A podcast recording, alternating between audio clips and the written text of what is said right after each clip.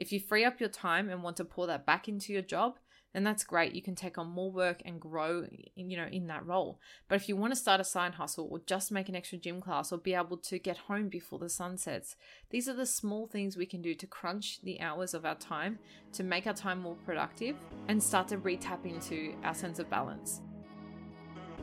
Dear Balancer, I know you're a determined person on the lookout for ways to live a more fulfilling and balanced life, but you're busy.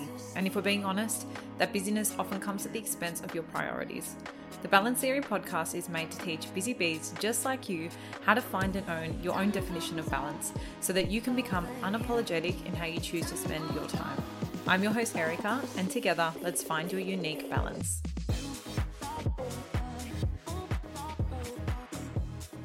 Hey balancers, and welcome to another BTS episode. I hope you are having a lovely day or night from wherever you're listening to this from, whether you're on a stroll, chilling at home, on the way to work, and I'm so glad you're here to dive into another episode together. Today, I'm going to be speaking about something that's a really big passion area of mine, and that is productivity.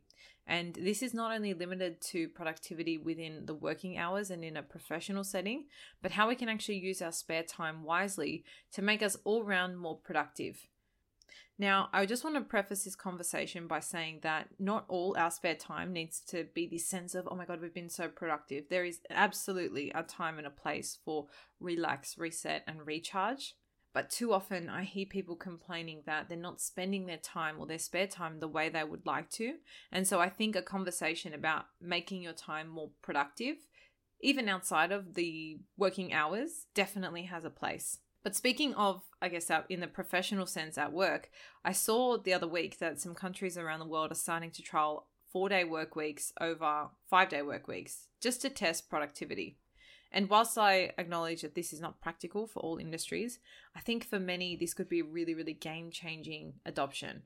I actually ran a poll on our Instagram story, and 98% of you said that you would choose to work the four longer days over five normal days if you had the choice. So, this really prompted me to write this episode. Whilst a four day work week is not the norm yet, I think giving people the choice to make the decision for themselves is a great step towards honoring how different people prefer to spend their time. I think it's also a really positive step in the direction of normalizing the idea that rest makes people more productive and something I feel we've fallen really far away from to the point where you might even feel guilty taking a day off, even if you're sick or your mental health just needs a bit of a reboot. I know this was me for the longest time. Even still today, if I'm being totally honest, I've been for the last two months trialing traveling and working on the go and and that feeling of guiltiness for you know not exploring a new city and having to take a couple hours to do a bit of work is something i still struggle with. And i feel like our worth is so closely tied up to our output and it's become a really commonplace to view people's productivity in terms of their physical time in an office or physical time at work location. But with the opportunity for four day working weeks coming up and being a potential topic of conversation, we have an opportunity to rewrite the narrative on productivity. A narrative that can step away from quantity and output and look at quality of output. And so, in the discussion of being productive, I wanted to run through two ideas. One, we'll revisit how we look at our productivity at work to maximize our time. And the second, we'll briefly touch on our time outside of work, as I briefly mentioned a moment ago. So, I want to start with looking at how we can really maximize our hours at work. I'm going to take you through three steps to start maximizing your time at work. And this is particularly useful for jobs that are not necessarily service based. So, if you're giving your time as a service, like a beauty therapist or a health coach or a chiropractor, something like that, depending on whether you run your own business or depending on how jam packed your day is, you may be able to adopt some of these as well. But this is definitely going to work for anybody with a more corporate style job. And if you find that you spend way too long to do tasks or you find yourself jumping on social media or getting distracted very easily, then these three tips are going to be really, really beneficial for your overall productivity in the workplace.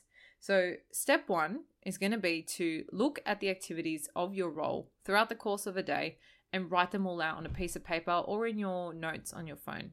And what I want you to make sure you do is write down all the activities that you do. This is not necessarily like things that you have to do for your job, but think about from when you step into the office, from when you leave, or when you sit down to do your work, and from when until when you stop. What are all the activities that you do? And I want you to include things like going for coffee, chatting with colleagues, things that just form a part of your day that may not necessarily strictly be like what you need to do for your role. And the reason is we want to be able to identify non essential time wasting activities and essential activities. And I'm not saying there's there's no place for getting a coffee with your colleagues or having a chat, but just in the context of productivity, just to assess how much time we need for essential tasks, and this is something we're going to have to do just to start with.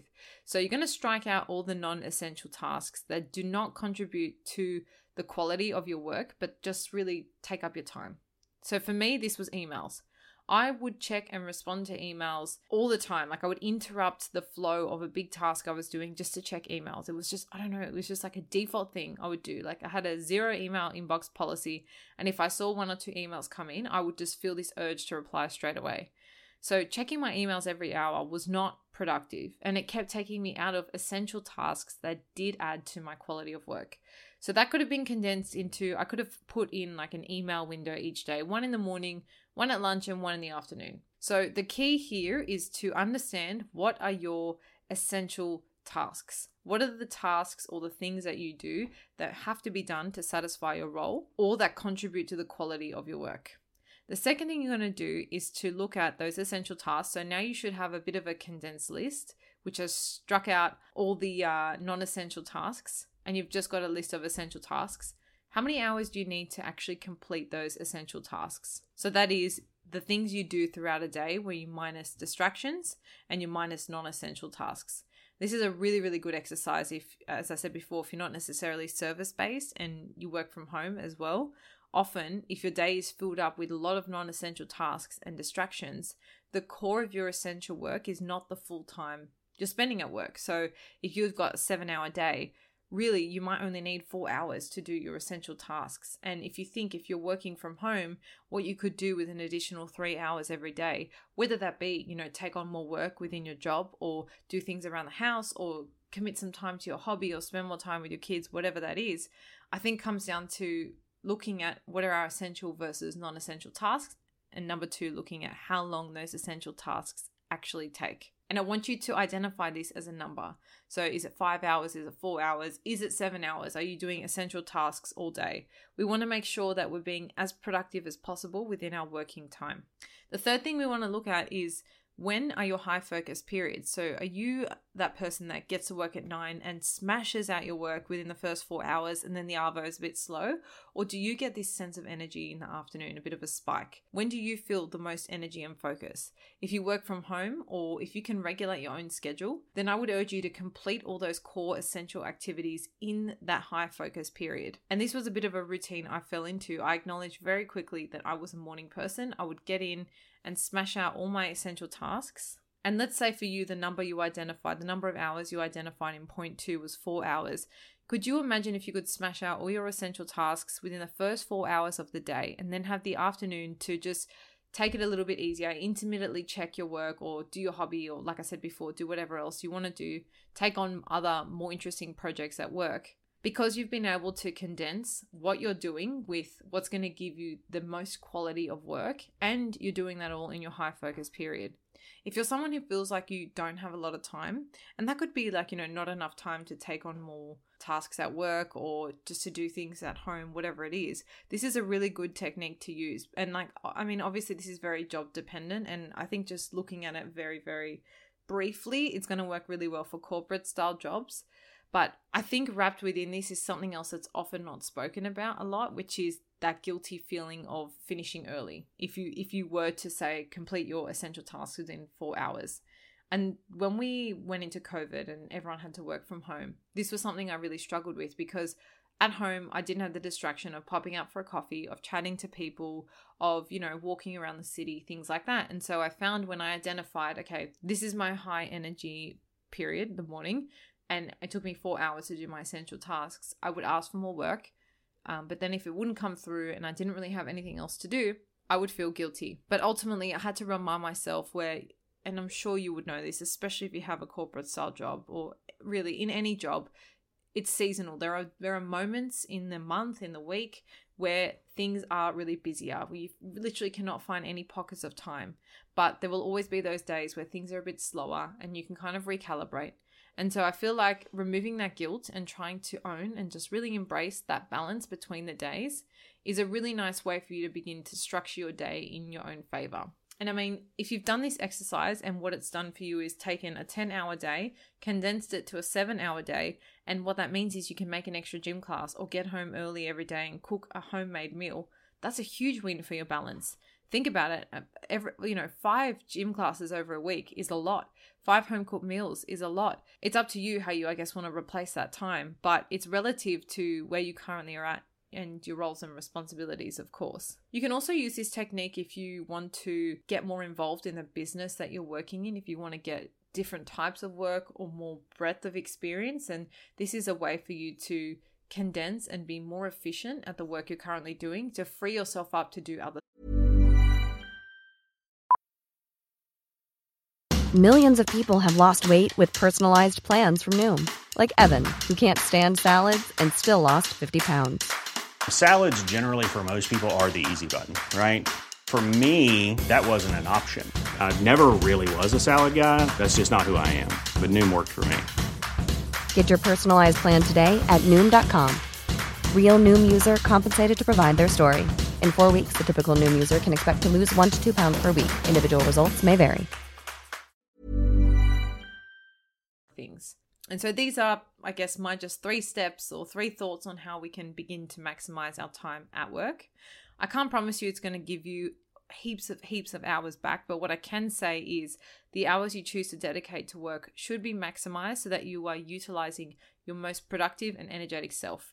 If you free up your time and want to pour that back into your job, then that's great. You can take on more work and grow, you know, in that role. But if you want to start a side hustle or just make an extra gym class or be able to get home before the sun sets, these are the small things we can do to crunch the hours of our time to make our time more productive and start to re-tap into our sense of balance. I will say this is a lot easier if you're somebody who works from home because I'm not going to deny the pressure of being in an office and the culture with, you know, often people monitoring your move or that that culture of who's leaving the office first and, and etc. But if that's something that's really important to you, can you negotiate working from home days? For me personally, after the advent of COVID and having experienced working from home, that was a non negotiable for me when I was going for other jobs. I needed future roles to have working from home flexibility because it's something that's important for me to know that I'll have one or two days at home where I can work in that highly productive condensed mode and have a little bit of time to just recalibrate and do things that matter for my balance. So, now a few little notes on time off work. So, this will require you to have a little look at the free hours you have outside of all your personal commitments and look at what you're currently filling it with. Do you have room for play and creation? So, think about maybe spirituality, reading, crafts, time with loved ones, time alone. I did a really awesome uh, TikTok video the other day and asked everyone what they would do if they didn't like what they would do with their time if they didn't have to worry about money. And the responses i had were incredible. Like you're all so so creative and and i love the abundance of tasks and hobbies that you guys would tap into if you had more time. And so i think just answering that question as well is a really good starter to ask what's important to you in the realm of play and creation and as well rest you need to give yourself room to recharge in a way that feels authentic for you. The biggest thing, and one thing I'd want everyone to know and learn, is that rest and recharge actually makes you more energized and therefore more productive in across all the areas of your life. And this is why I, I would love for everybody to really take the time to carefully curate their spare time because the rewards I feel are just endless. At times, self care can feel like something we're guilty for, or even that we rush or forget about. But working through both of those and creating the space to do it will pay dividends on your health and your sense of fulfillment overall. It's really critical you assess how you're spending your time and ensure that it's quality and in line with the values that you have for yourself. So, whilst this discussion on, I guess, being productive with our spare time is not as robust as the one, two, three steps I've given you for the working hours, I think the biggest takeaway is just to look at what you're currently doing in your spare time and whether that's most conducive you feel to helping you reset, recharge, and tap into maybe your creative side that you feel you don't get to in your job or something you really want to be doing in your spare time. And if the answer is no, and you want to change or shift how you are spending that time to make it more productive, and when I say productive, in the sense of it's productive because it's allowing you to rest and recharge and it's intentional time then have a look at things you can sub out and sub in to start creating a life that feels more aligned and on your terms. I'm also going to pop a link in the show notes to an episode called How to Make More Times for the Things You Love, which I know a lot of you really got so much out of. Um, and in that episode, I'll take you through an exercise on how to assess your personal time. If you're somebody who, you know, has the issue or dilemma that you don't have enough time for the things you love, this is going to be perfect for you. And you can start taking those steps to spending it just as you would like. Don't forget, the hours of work make you the most productive. So, yes, I'm absolutely saying if you want to be better at work, be better at life, be better at owning your time, and be better at prioritizing your sense of balance. And I know because you're here tuning in, you're on a journey to doing that. And I'm so proud of you for making the commitment to show up, tune in, and do the self work. Do the thing that sometimes does not feel the easiest, but you know long term will pay the most rewards. I hope you guys have loved this episode. Feel free to share this with somebody who you feel maybe needs a bit of a reshake or rethink of how they're looking at their productivity.